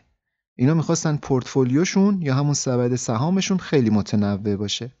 خیلی متنوع اینجا یعنی هم اوراق مطمئن هم اوراق پر ریسک. بعد می‌گفتن میشه بی زحمت این اوراق به خصوص رو هم بذاری تو سبد ما؟ این کارگزاره میگه ما هم راستش گیج شده بودیم چون می‌دیدیم این پیشنهاداتی که اینا دارن میدن خیلی با عقل جور در نمیاد. یادم یه بار یکی از همین CDO manager ها قبول نکرد اوراق پر ریسکی که اینا مد نظرشون بود و بیاره تو معاملات. از اونجا به بعد ما حواسمون جمعتر شد. به این فکر کردیم داره یه اتفاقاتی میفته اینجا که احتمالاً باید بعدا در موردش جواب پس بدیم. بقیه خریدارای این سیدیو ها هم می‌تونستن بفهمن دارن اوراق تقریبا پر ریسکی رو می‌خرن. البته به شرطی که دقیق و موشکافانه به جزئیات این معاملات نگاه می‌کردن. تو اون زمان رتبه واما داشت معنی و ارزش واقعی خودش رو از دست می‌داد. مثلا دو تا دسته وام که هر دوتاشون رتبهشون تریپل ای بود ممکن بود از نظر درجه ریسکشون خیلی با هم متفاوت باشن. ولی بیشتر سرمایه گذارا اینو نمی‌دونستن و حوصله عمیق شدن روی جزئیات چیزی که می‌خرن رو هم نداشتن. یا حتی اگر می‌خواستن دقیق باشن همونطور که مهدی هم قبلا گفت علم و دانشش رو نداشتن. نمی‌تونستن بفهمن که قضیه از چه قراره. یکی از شرکت هایی که تو اوریون سرمایه گذاری کرد یه مؤسسه ای بود وابسته به یه بانک کوچیکی به اسم آیکابی یا به قول خود آلمانیا ایکابه اینا تقریبا چهار برابر پولی که خود مگنتار تو اوریون گذاشته بود و سرمایه گذاری کردن. اواسط سال 2007 بعد از فاجعه‌ای که به خاطر بحران وامای درجه دو به وجود اومده بود دولت آلمان مجبور شد زمانت ایکابه رو بکنه و قرضاشو پس بده. سقوط ایکابه یکی از اولین هشدارای بحران مالی جهانی بود. یه نکته جالبی هم بگیم اون شخصی بود که نماینده دویچه بانک بود تو معاملات اوریون. بعدتر از این بانک استعفا داد و رفت مگنتار. اونجا استخدام شد. اوریون با اینکه ارزشش رو از دست داد ولی هیچ وقت دیفالت نکرد. هیچ وقت ورشکست نشد. سقوط نکرد. اون طوری که تیم نویسنده های این مقاله تحقیق کردن و فهمیدن این پروژه همین پروژه اوریون بهترین سی دی اوی بوده که مگنتار باعث به وجود اومدنش شده بود.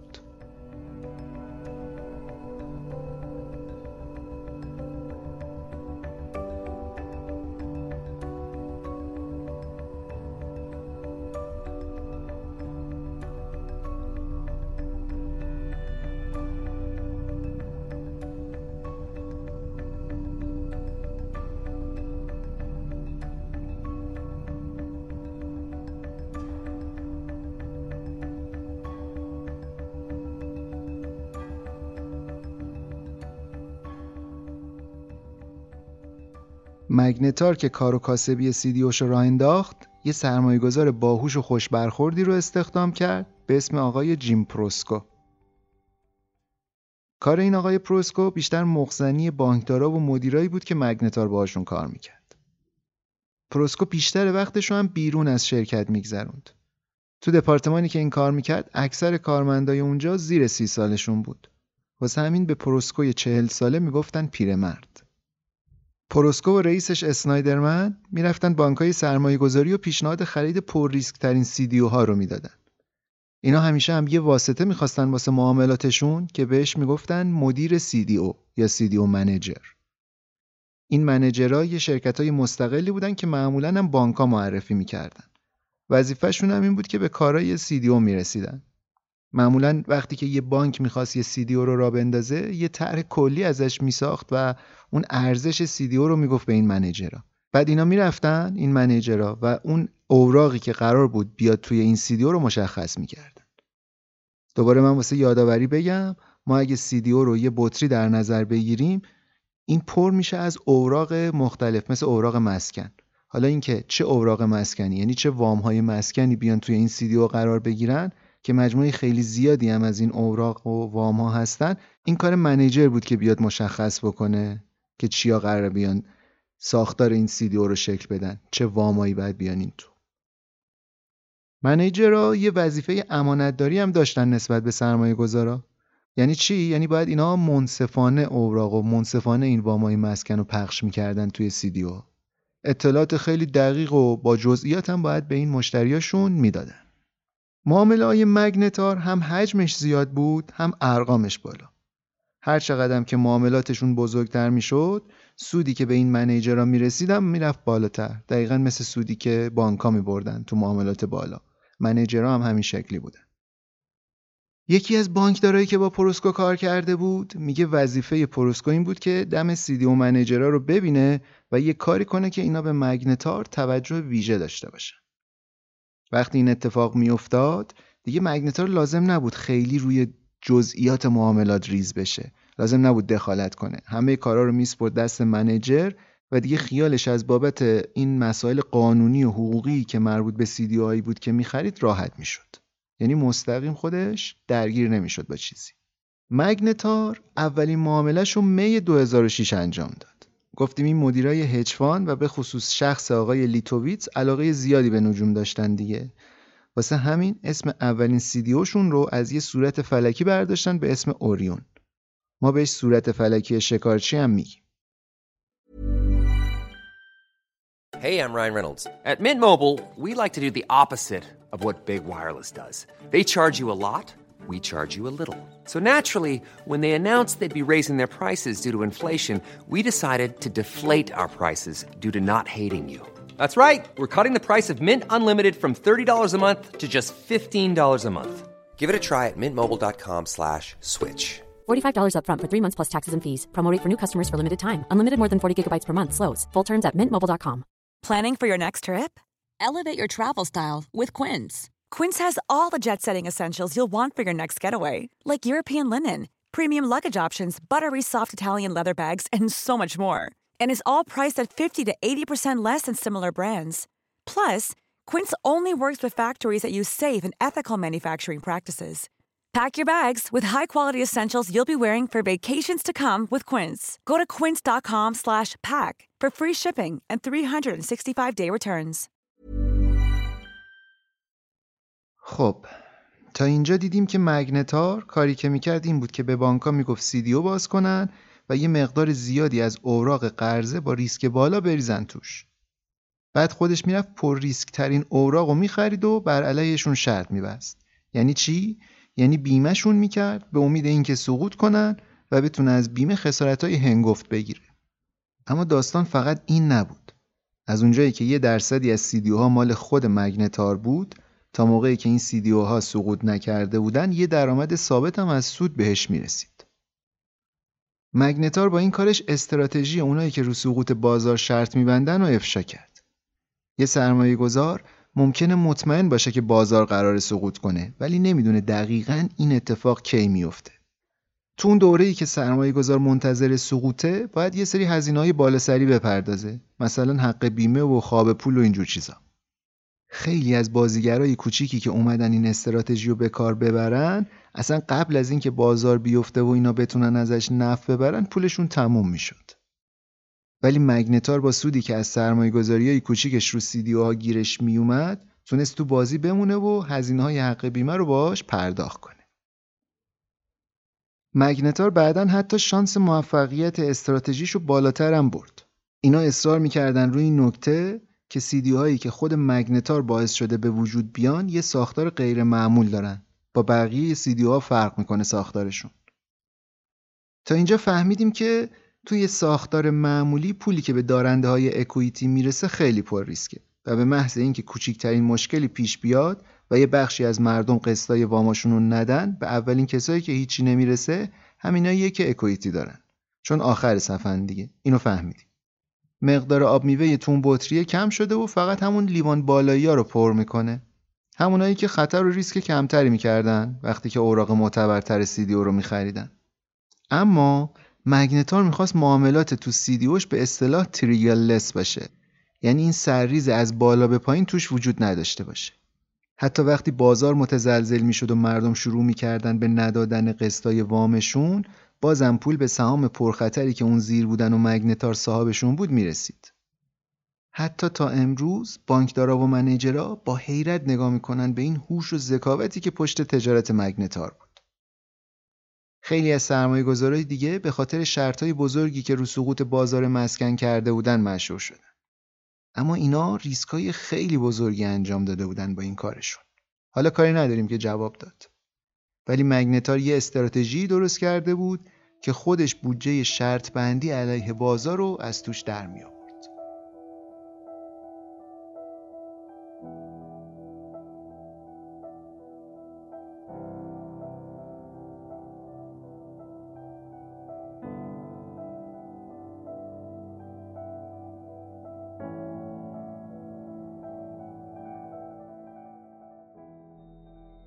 تو پاییز سال 2006 قیمت مسکن به اوج خودش رسیده بود و خط تولید مگنتار کلی سیدیو درست کرده بود که علیهشون شرط ببنده. زائقشون سیری ناپذیر شده بود دیگه. معاملات اینا رو میز همه معاملهگرای سیدیو تو کل وال استریت میگشت. بین اواخر سپتامبر تا اواسط دسامبر 2006 مگنتار تو به وجود اومدن 15 تا سیدیو نقش داشت که ارزششون روی هم رفته حدود دو میلیارد و 300 میلیون دلار تخمین زده میشه. بانکای بزرگی هم درگیر معاملات اینا بودن مثل سیتی گروپ و لیمن برادرز و مریل لینچ و بانکای دیگه. پروپابلیکا و تیم نویسنده های مقاله تونستن به یه سری ایمیلایی از اون زمان دست پیدا کنن که زد و بندای مگنتار رو با بعضی از این بانک‌ها نشون میده. اینکه این شرکت از همون اول تو معامله ها دخالت داشت و مسیر اوراقی که وارد سیدیو می‌شد و هدایت می‌کرد. بعد از اینکه مگنتار علاقه نشون داد به خریدن اکویتی، یه بانک فرانسوی شروع کرد به ساختن یه سیدیو. یه منیجر نیویورکی هم به اسم ایشوس کپیتال مأمور شد که اوراقی که قرار بیاد تو سیدیو ها رو انتخاب کنه. مگنتار می‌خواست اسم این سیدیو رو بذاره هیدروس، یه صورت فلکی نزدیک قطب جنوب که بهش مارابی هم میگیم. ولی یه مدت که گذشت مگنتار و ایشوس سر ترکیب معاملات با همدیگه به مشکل خوردن. مگنتار به ایشوس فشار می آورد یه سری اوراق بیکیفیت بخره. جیم پروسکو همون پیرمرد چل ساله که گفتیم واسه مگنتار کار می‌کرد تو یکی از ایمیلایی که واسه این مدیرای بانک فرانسویه و ایشوس فرستاده بود اینطوری گفته بود. سبد سهامی که دست من رسیده و پیشنهاد شماست در کمال تعجب گستردگی خیلی کمی داره و این مسلما برای ما سودده نیست. من یه سبد سهامی که مد نظر ماست و گستردگی زیادی داره رو براتون زمینه این ایمیل کردم. البته پورتفولیو یا همون سبدی که مگنتار فرستاده بود، سبد سهامی که مگنتار فرستاده بود به اوراق خیلی خاصی اشاره نکرده بود. ولی مدیرای ایشوس رو متوجه کرد که پروسکو و مگنتار دقیقا چی می‌خوان. درخواست اموالی با گستردگی بیشتر یعنی ریسک بالاتر توی معاملات. مدیرای ایشوز خیلی با سراحت ولی اینطوری جواب دادن. ما سبد سهامی تولید نمی کنیم که نتونیم بهش افتخار کنیم و بسیار روی اعتبار اوراقی که وارد معامله می کنیم حساسیم. پروسکو ایمیل رو که دید لحنش رو ملایمتر کرد و حدود یه ساعت بعد اینطوری جواب داد. البته که انتخاب نهایی اوراق تو حیطه اختیارات شماست. من فقط می‌خواستم مطمئن بشم برایند ترکیب معاملات با استراتژی ما همخونی داشته باشه. مدیرای ایشوس راجع به این ایمیل ها اظهار نظر نکردن. ولی مگنتار میگه معامله اونطور که اول طراحی شده بود واسه اینا سودآور نبوده و نتونسته توازن ایجاد کنه بین ریسکی که این شرکت می‌کنه واسه خرید بخشای رد پایین CDO و بازگشت سرمایه‌ای که می‌تونه واسهشون اتفاق بیفته. دو طرف هم در نهایت نتونستن با هم توافق کنن. بیشترم به خاطر فشاری بود که از طرف مگنتار به ایشوس وارد می‌شد. در نتیجه این معامله هیچ وقت نهایی نشد.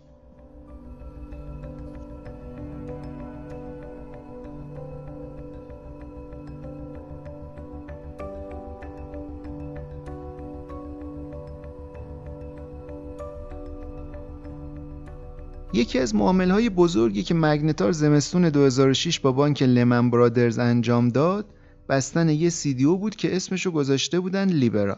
برج فلکی میزان. یکی از بانکدارایی که روی معامله های لیبرا کار کرده بود میگه یادم میاد یه دعوای تمام ایار شکل گرفته بود بین مگنتار و سیدیو منیجر بانک. سر اینکه چه دارایی هایی تو معاملات قرار بگیره. البته میگن سیدیو منیجر در نهایت زیر بار نرفت دارایی هایی که به نظرش سرمایه گذاری بد بودن و وارد معاملات کنه. یکی دیگه از بانکایی که مگنتار اون دوره می‌رفت پیشش و باهاش همکاری زیادی می‌کرد دویچه بانک بود. که گفتیم حتی اولین سیدیوشون هم اینا با دویچه بستن همون سیدیوی اوریون. دویچه می‌خواست خودش رو به عنوان یکی از بانکای اصلی و پیشرو تو بحث سیدیو جا بندازه. واسه همین خیلی نگران معاملاتش بود. اینا این بار رفتن سراغ یه CDO manager مشهور به اسم استیت استریت گلوبال ادوایزرز اینا یعنی همین دویچه بانک دیگه. استیت استریت ولی همچی یه مقدار دغدغه داشت واسه معامله با مگنتار. شکاک بودن بهشون. اینا همیشه می‌خواستن کارشون رو درست و سالم انجام بدن. ولی وقتی اسم مگنتار میومد همیشه یه مقدار نگرانی وجود داشت. چون خیلی اینا خوشنام نبودن دیگه. اینجا بود که دوباره جیم پروسکو باید وارد عمل می‌شد از خونش تو حومه نیویورک پاشد رفت دفتر مرکزی استیت استریت تو بوستون اونجا با چرب زبونی خاص خودش قرار شد با مدیرای ارشد اینا حرف بزنه و به قول معروف نرمشون کنه تا معامله جوش بخوره. جلسه هم گویا خوب پیش رفت و کارا بعدش رفت جلو. یکی از کارگزارای استیت استریت میگه کلی manager دیگه بودن که واسه این معامله ها میمردن چون میلیون ها دلار سود داشت براشون. دویچه و مگنتار و استیت استریت اسم CDO یک و یک دهم میلیارد دلاریشون رو گذاشتن کارینا. اسم یه صورت فلکی تو نیمکره جنوبی آسمونه که ما تو فارسی بهش میگیم صورت فلکی شاه تخته یا کشتی هم میگیم بعد بحران مسکن استیت استریت به خاطر همین معامله مجبور شد بخش CDO manager شرکتش رو تعطیل کنه. نوامبر 2007 کارینا سقوط کرد و تبدیل شد به اولین سیدیویی که کلپس می‌کنه و مجبور میشه منحل شه.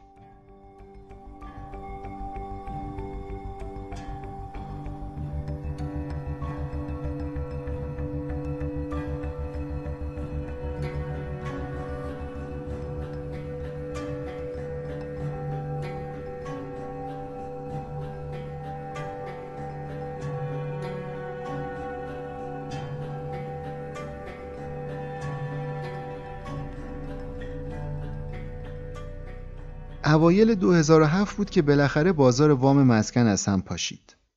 مردم نمی‌تونستن دیگه اقساط واما رو پرداخت کنن. صابخونه هم دیگه نمی‌تونستن اجاره بگیرن. و این شروع شکوفایی بیزینس مگنتار بود. بین فوریه و آوریل بانکا 5 تا از سیدیوهایی که مگنتار اسپانسرشون بود و وارد بازار کردن. 7 میلیارد و 200 میلیون دلار ارزش این معامله ها بود. یکی از این CDO ها اسمش بود نورما به قیمت یک و نیم میلیارد دلار.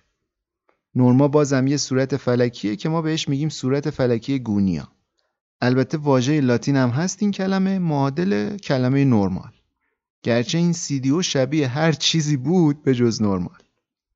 یه نورما رو بانک مریل لینچ افتتاح کرده بود و جزئیات معامله های این CDO هم وقتی فاش شد که یه دعوای حقوقی بین مریل لینچ و یه بانک هلندی در گرفت.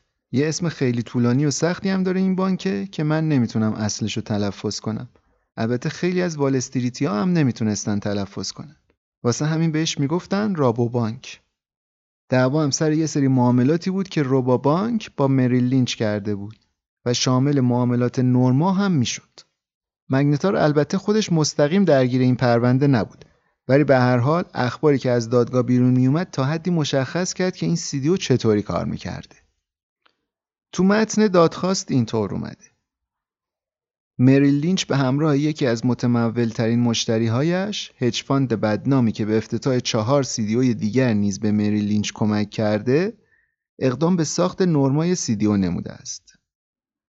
با این هدف که علیه بازار اوراق قرضه مبتنی بر وام مسکن سرمایه گذاری شود.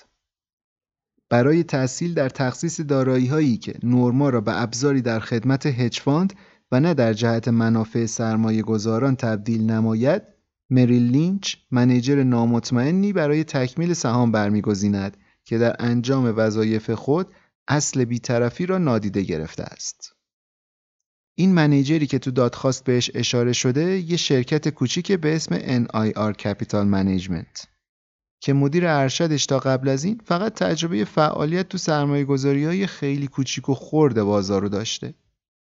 NIR کم تجربه وارد یه تیم از کارگزارای بانکی بزرگی شد که قرار بود سیدیو ها رو مدیریت کنن. اینا سابقه کارهای عجیب و غریب کم نداشتن البته. مثلا یه بار روی فیلم مستند سرمایه گذاری کردن به اسم آدمخوار آمریکایی. یه ریالیتی شوه در حقیقت که چند نفر رو می‌برن توی جزیره و تهییجشون می‌کنن به آدمخواری. البته رتبهش رو من نگاه کردم تو آی ام دی بی خیلی پایین بود. چهار و نه بود از ده. به هر حال مدیر ارشد NIR در حال حاضر به اتهام فریب مشتریاش در خصوص اواید سرمایه گذاری تحت بازجویی FBI. البته خارج از مقاله باید بگم که ایشون سال 2013 با دادگاه به توافق رسیدن در ازای پرداخت 14.5 میلیون دلار قرامت پروندهشون بسته بشه. CDO نورما حتی قبل از اینکه معاملاتش کامل بشه تو مارچ 2007 شروع کرده بود به ضرر دادن. بر اساس اسناد دادگاه ارزشش همون موقع 20 درصد سقوط کرده بود.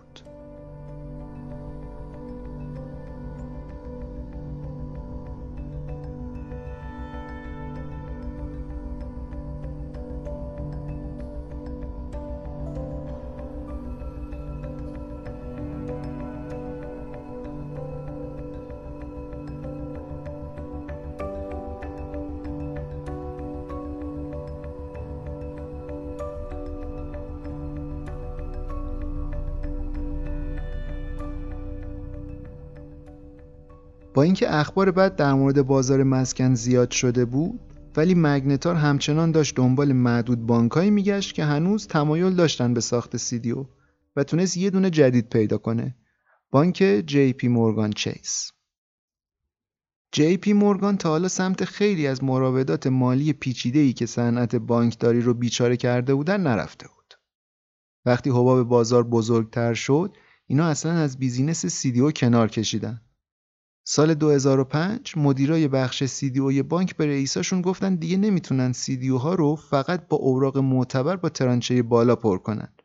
چون اگه یادتون باشه گفتیم همونطور که ریسک این اوراق کم بود نرخ سودش هم پایین بود و سرمایه گذارا هم بهش تمایل نشون نمی‌دادن. ولی بقیه بانک ها این اوراق رو تو لیست فروششون میذاشتن و سود خیلی بالایی هم ازش میبردن. وسط های سال 2006 بود که دیگه جی پی مورگان هم کوتاه اومد و وارد بازی شد. یه سری کارگزار استخدام کرد که بخش CDO رو گسترش بده و دیگه اومد پای کار. چند ماه بعد اوایل 2007 مگنتار و جی پی مورگان اولین معاملهشون رو کلید زدن. برخلاف بقیه CDO هایی که مگنتار اسپانسرشون شده بود این دفعه اسم CDO رو از روی صورتهای فلکی و ستاره و نجوم انتخاب نکردن. عوضش اسمشو گذاشتن اسکوارد که یه اصطلاح واسه سیدیو هایی که با بقیه سیدیو ها پر میشه. یعنی تو این سیدیو یه بخشی از سیدیو هایی که قبلا ساخته شده قرار می‌گیره. همه این سیدیو هایی که اومدن تو اسکوارد هم اونایی بودن که خود مگنتار باعث شده بود به وجود بیان. طبق اطلاعاتی که نویسنده از یکی از کسایی که تو این معاملات بوده به دست آوردن مگنتار ده میلیون دلار از اکویتی توی اسکوارد رو خرید. همین کار کمک کرد به جی پی مورگان که یک میلیارد و صد میلیون دلار از این CDO ها تولید کنه و بفروشه. و مثل همه معامله های قبلی مگنتار فشار می آورد که کارگزارا اوراق پر ریسک رو بذارن توی CDO درخواست مگنتار این بود که اسکوئرد با قسمتهایی از CDO های قبلی اینا پر بشه. از جمله اوریگا، کارینا، لیبرا، پیکسیز و ویرگو همه اینا اسم صورتهای فلکی هستن. به جز اینا مگنتار تونست با رایزنی یه بخشی از اوراق معاملات آباکوس رو هم وارد Squared کنه. آباکوس یه مجموعه CDO بود که بعدا نیویورک تایمز افشا کرد بانک گلدمن ساکس به وجودش آورده و علیه شرط بسته. منابع اطلاعاتی پروپابلیکا به نویسنده ها گفتن جی پی مورگان 20 میلیون دلار بابت ساخت Squared گیرش اومد. فروشنده های جی پی مورگان تو کل دنیا پخش شده بودند و اونطوری که منابع میگن تونستن بخشایی از سیدیو رو به 17 تا مؤسسه سرمایه گذاری بفروشن. معاملات نهایتا می 2007 بسته شد. یعنی یک سال بعد از اینکه دیگه قیمت مسکن به اوجش رسیده بود و از اون بالاتر نرفته بود. تو عرض 6 ماه بعدی اسکوئر چنان افتی کرد که ارزشش رسید فقط به چند درصد قیمت اولیش. تقریبا هر کسی که تو این سیدیو ها سرمایه گذاری کرده بود ضرر کرد. مثلا یه انجمن برادری خصوصی بود تو مینسوتا که 10 میلیون دلار از پولش از بین رفت. بزرگترین بازنده ولی این وسط جی پی مورگان چیس بود که تازه یه بخش بزرگی از اوراق معتبر و سطح بالای اسکوئردو واسه خودش نگه داشته بود. ولی با این حال روی این سیدیو حدود 880 میلیون دلار ضرر کرد. حالا برنده این ماجرا کی بود؟ مگنتار. اینا تونستن حدود 290 میلیون دلار بابت شرط بندی علیه اسکوارد از شرکت های بیمه خسارت بگیرن.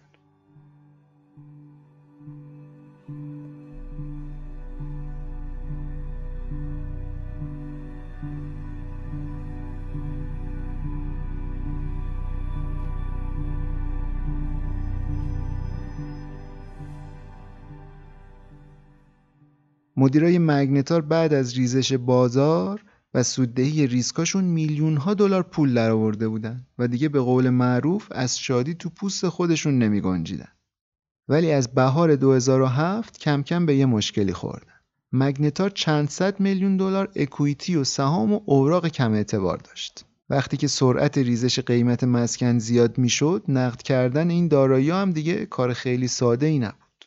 مگنتار یه خریدار لازم داشت و چند تا مهندس مالی خبره که معاملاتش رو انجام بدن. خوب که گشتن دیدن بهترین شخص همون الکس رکداس همون مهاجر اوکراینیه که پیشتر گفتیم واسه یه بانک فرانسوی کار می‌کرد و سیدیوی اوریون رو هم کمک کرد بسته بشه. رکدا الان اومده بود یه بانک بزرگ ژاپنی به اسم میزوهو. میزوهو خیلی مشتاق بود وارد دنیای سیدیو بشه اصلا گویا یکی از دلایلی که رکدا رو استخدام کرده بودن همین بود که بانکو به مگنتار وصل کنه. رکدا و مگنتار یه ایده جذاب به ذهنشون رسید واسه تشکیل یه سیدیو. اینا توفاله ها و تهمونده ها و پایین رده ترین بخشای 18 تا سیدیوی قبلی مگنتار رو برداشتن و ازش یه سیدیوی جدید ساختن که بفرستنش تو بازار واسه فروش. این کار اگه نگیم بی سابقه بود تو وال استریت ولی خیلی خیلی به ندرت اتفاق میافتاد. اسم معاملات رو گذاشتن تیگریس واژه انگلیسی رود دجله سال 2007 کامل شد معاملات و 902 میلیون دلار از دارایی پر ریسک مگنتا رو شامل می‌شد. رکدا دو تا آژانس رتبه بندی و قانع کرد که امتیاز اعتباری بدن به تیگریس. قبل اینکه ادامه بدیم به موضوع بریم ببینیم این آژانس های اعتباری یا rating agency که به Big Three هم معروف هستن چی هستن. راجب رتبه بندی واما گفتی که از triple A شروع میشه و فکر می‌کنم تا triple B دیگه میاد پایین. این رتبه بندی رو یه سری شرکت های رتبه بندی اعلام می‌کنن که معروفن به Big Three آژانس های رتبه بندی. اینا طرز کارشون چطوریه؟ آیا دولتی هن یا خصوصی هن کی بهشون نظارت می‌کنه و سیستم کاریشون چه شکلیه؟ شرکت و اینا در واقع شرکت های خصوصی هستن. اصولشون اینه که خصوصی باید باشن. معروفن به شرکت های رتبه دهی اعتباری یا credit rating institute مثلا یا credit rating organization سه تا شرکت خیلی معروف و بزرگ هستن. یکیش یکیش مودی هست. یکیش S&P معروفه که در واقع مثلا اون اندیس S&P 500 از اون اومده Standard and Poor's هستش. یکی دیگه هم شرکت کوچیکتری که فینچه شرکت نسبت به اون دوتای دیگه خیلی شرکت کوچیکی هستش. اینا در واقع کارشون رتبه دهی هستش. اینا میان بر اساس اون دارایی رو که قرار بهش رتبه دهی کنن بررسی می‌کنن و بر اساس ریسک فرمولیشن و محاسباتی که دارن ریسک به قول معروف دیفالت کردن یا از پس تعهدات بر نیومدن اون دارایی رو محاسبه می‌کنن و یک رتبه بهش میدن. این کار رو برای شرکت ها انجام میدن برای اوراق قرضه انجام میدن برای سی ها انجام میدن و و و و چیزهای مخش کشورها رو هم حتی رتبه دهی می‌کنن اینا. یعنی بر دولت های مختلف رو بر اساس سابقه خوش حسابی یا بد حسابی که دارن رتبه دهی می‌کنن. مثلا یه شرکت یه کشوری مثل آمریکا مثلا داره رتبه دهی بالایی یه کشوری مثل یونان که اگه خاطرتون باشه دچار مشکلات مالی فراوانی شده بود و از پس باز پرداخت وامهاش در نمیومد رتبه مالی پایینی می‌گیره. می‌خوام میگم به همه چی در واقع این میاد انگار یه برچسب رو هر چیزی می‌زنه که این ریسکش چقدره. من یه اصلاحیه بگم رو حرفای مهدی که البته خودش بعدا این نکته رو بهم گفت. این یکی از این آژانس‌های رتبه بندی اسمش فیچ هستش نه فینچ. که خب فکر کنم مهدی با یکی از خیابانای نزدیک خونشون توی کانادا اشتباه گرفته بود و به اشتباه گفت فینچ. ولی درستش فیچه. پس شد سه تا آژانس اعتباری که داریم Standard and Poor's یا S&P فیچ و مودی. برگردیم به مقاله خودمون. گفتیم رکدا دو تا از این آژانس‌های رتبه بندی و قانع کرد که امتیاز اعتباری بدن به تیگریس فیچ و S&P فیچ به 259 میلیون دلار از اوراق رتبه triple A داد یعنی بالاترین اعتبار. S&P هم به 501 میلیون دلار از کل اوراق یعنی بیشتر از نصف اوراق و S&P گفتش که رتبهش triple A ه بالاترین درجه اعتباری داره. ولی توی حرکتی که تقریبا غیر معمول بود تو وال استریت آژانس مودی حاضر نشد رتبه بده به تیگریس. البته رکدا کلی هم باهاشون لابی کرد ولی به هر حال اینا زیر بار نرفتن. مگنتار 450 میلیون دلار از میزوهو گرفت و در عوض سود و آیدی دارایی تیگریس رو داد بهشون. خلاصه اگه اوضاع بد می‌شد میزوهو فقط می‌تونست رو دارایی داخل تیگریس ادعا داشته باشه. شیش ماه بعد از به وجود اومدن تیگریس یعنی تو سپتامبر یکی از دوتا آژانس رتبه بندی همون فیچ رتبه یه بخش خیلی بزرگی از اوراق تیگریس رو اوورد پایین و تو ژانویه 2008 هم کل CDO ورشکست شد default کرد. چیزی هم که دست ژاپنیا موند یه مشت ورق و کاغذی بود که هیچ ارزشی نداشت. میزوهو در نهایت تیگریس رو بست و سرمایه ای هم که پای این معاملات گذاشته بود رفت جز اون 7 میلیارد دلاری که اینا در مجموع بابت سرمایه گذاری اشتباهشون رو وامای درجه دو و کم اعتبار ضرر داد. وقتی که دیگه اوضاع خراب شد و تقریبا همزمان با سقوط تیگریس hedge fund مگنتار هم دیگه از بازار مسکن خارج شد. یکی از کارگزارایی که رو تیگریس کار می‌کرد هنوز ادعا می‌کنه این معامله خیلی خلاقانه بوده و اگه سقوط نمی‌کرد می‌تونست تبدیل بشه به معامله سال. البته انگار واسه مگنتار تبدیل شد به معامله سال. از روی گزارشایی که مگنتار به سرمایه گذاراش داده میشه فهمید سال 2007 واسه اینا خیلی پربار و پرسود بوده. الک لیتوویتس مؤسس مگنتار فقط تو همین یک سال 280 میلیون دلار درآمد داشت. یه نشریه اقتصادی همون سال به پروسکو و اسنایدرمن جایزه افتخاری بهترین سرمایه گذار سالو داد. ارزش شرکت Magnetar Constellation Fund یا صورت فلکی مگنتار که یه شاخه ای بود که معاملات CDO hedge fund رو انجام می‌داد سال 2007 76 درصد رشد داشت و شرکت مادر یعنی the Magnetar Capital Fund همون سال 26 درصد ارزشش بیشتر شد. اواخر سال 2007 مگنتار 7 میلیون و 600 میلیون دلار سرمایه داشت. که اگه یادتون باشه با توجه به سرمایه یک میلیارد و 700 میلیونی که باش دو سال پیش قبل شروع کرده بودن سود خیلی خیلی زیادی کسب کرده بودن. اونم تو اوج رکود جهانی دنیا تو اون سالا.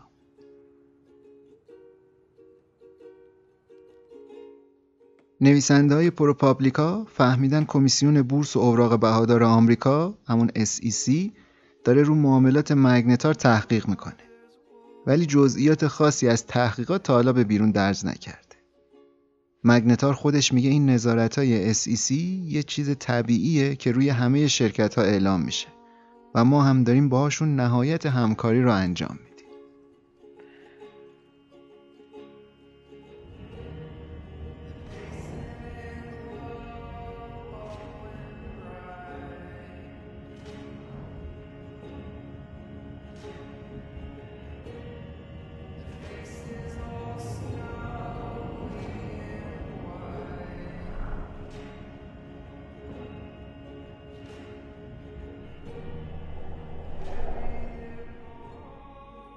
رسیدیم به انتهای این مقاله. امیدوارم که خوشتون اومده باشه. نظرتون راجع به این قسمت و قسمت های قبلی حتما بهمون برسونین. راه های ارتباطی ما رو هم که می‌دونین. ازتون دعوت می‌کنم به قطعه ولفز گوش بدین از گروه آمریکایی فاسفرسنت. تا اپیزود بعد مراقب خودتون باشین. Mama, there's wolves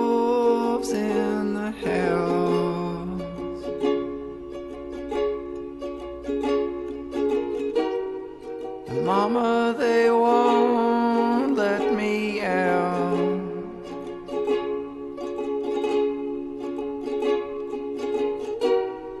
And Mama, they're mating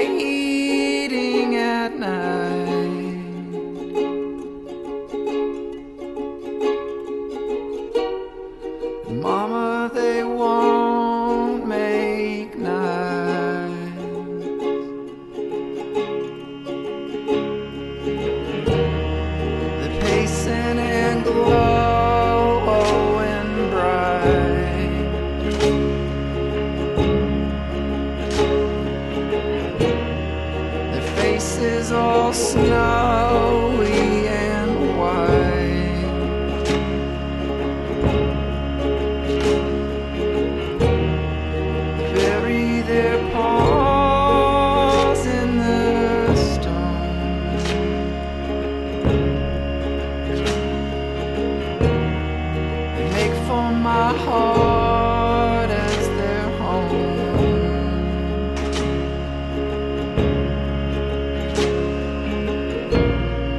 They tumble and fight, and they're beautiful.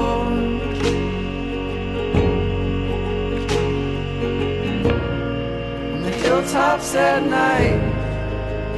They are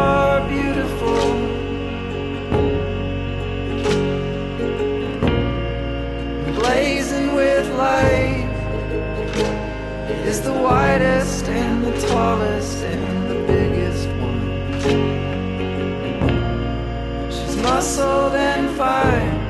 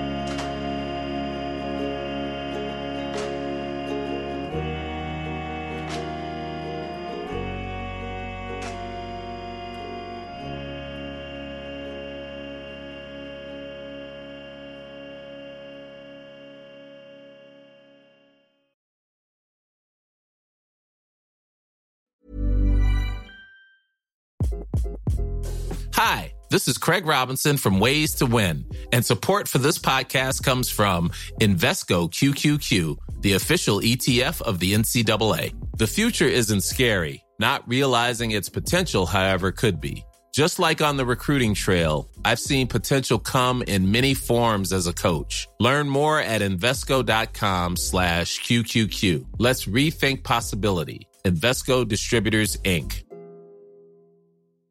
Hey, it's Paige DeSorbo from Giggly Squad. High quality fashion without the price tag. Say hello to Quince.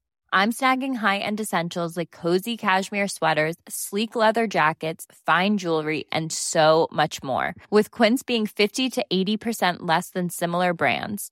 And they partner with factories that prioritize safe, ethical, and responsible manufacturing. I love that. Luxury quality within reach. Go to quince.com slash style to get free shipping and 365 day returns on your next order.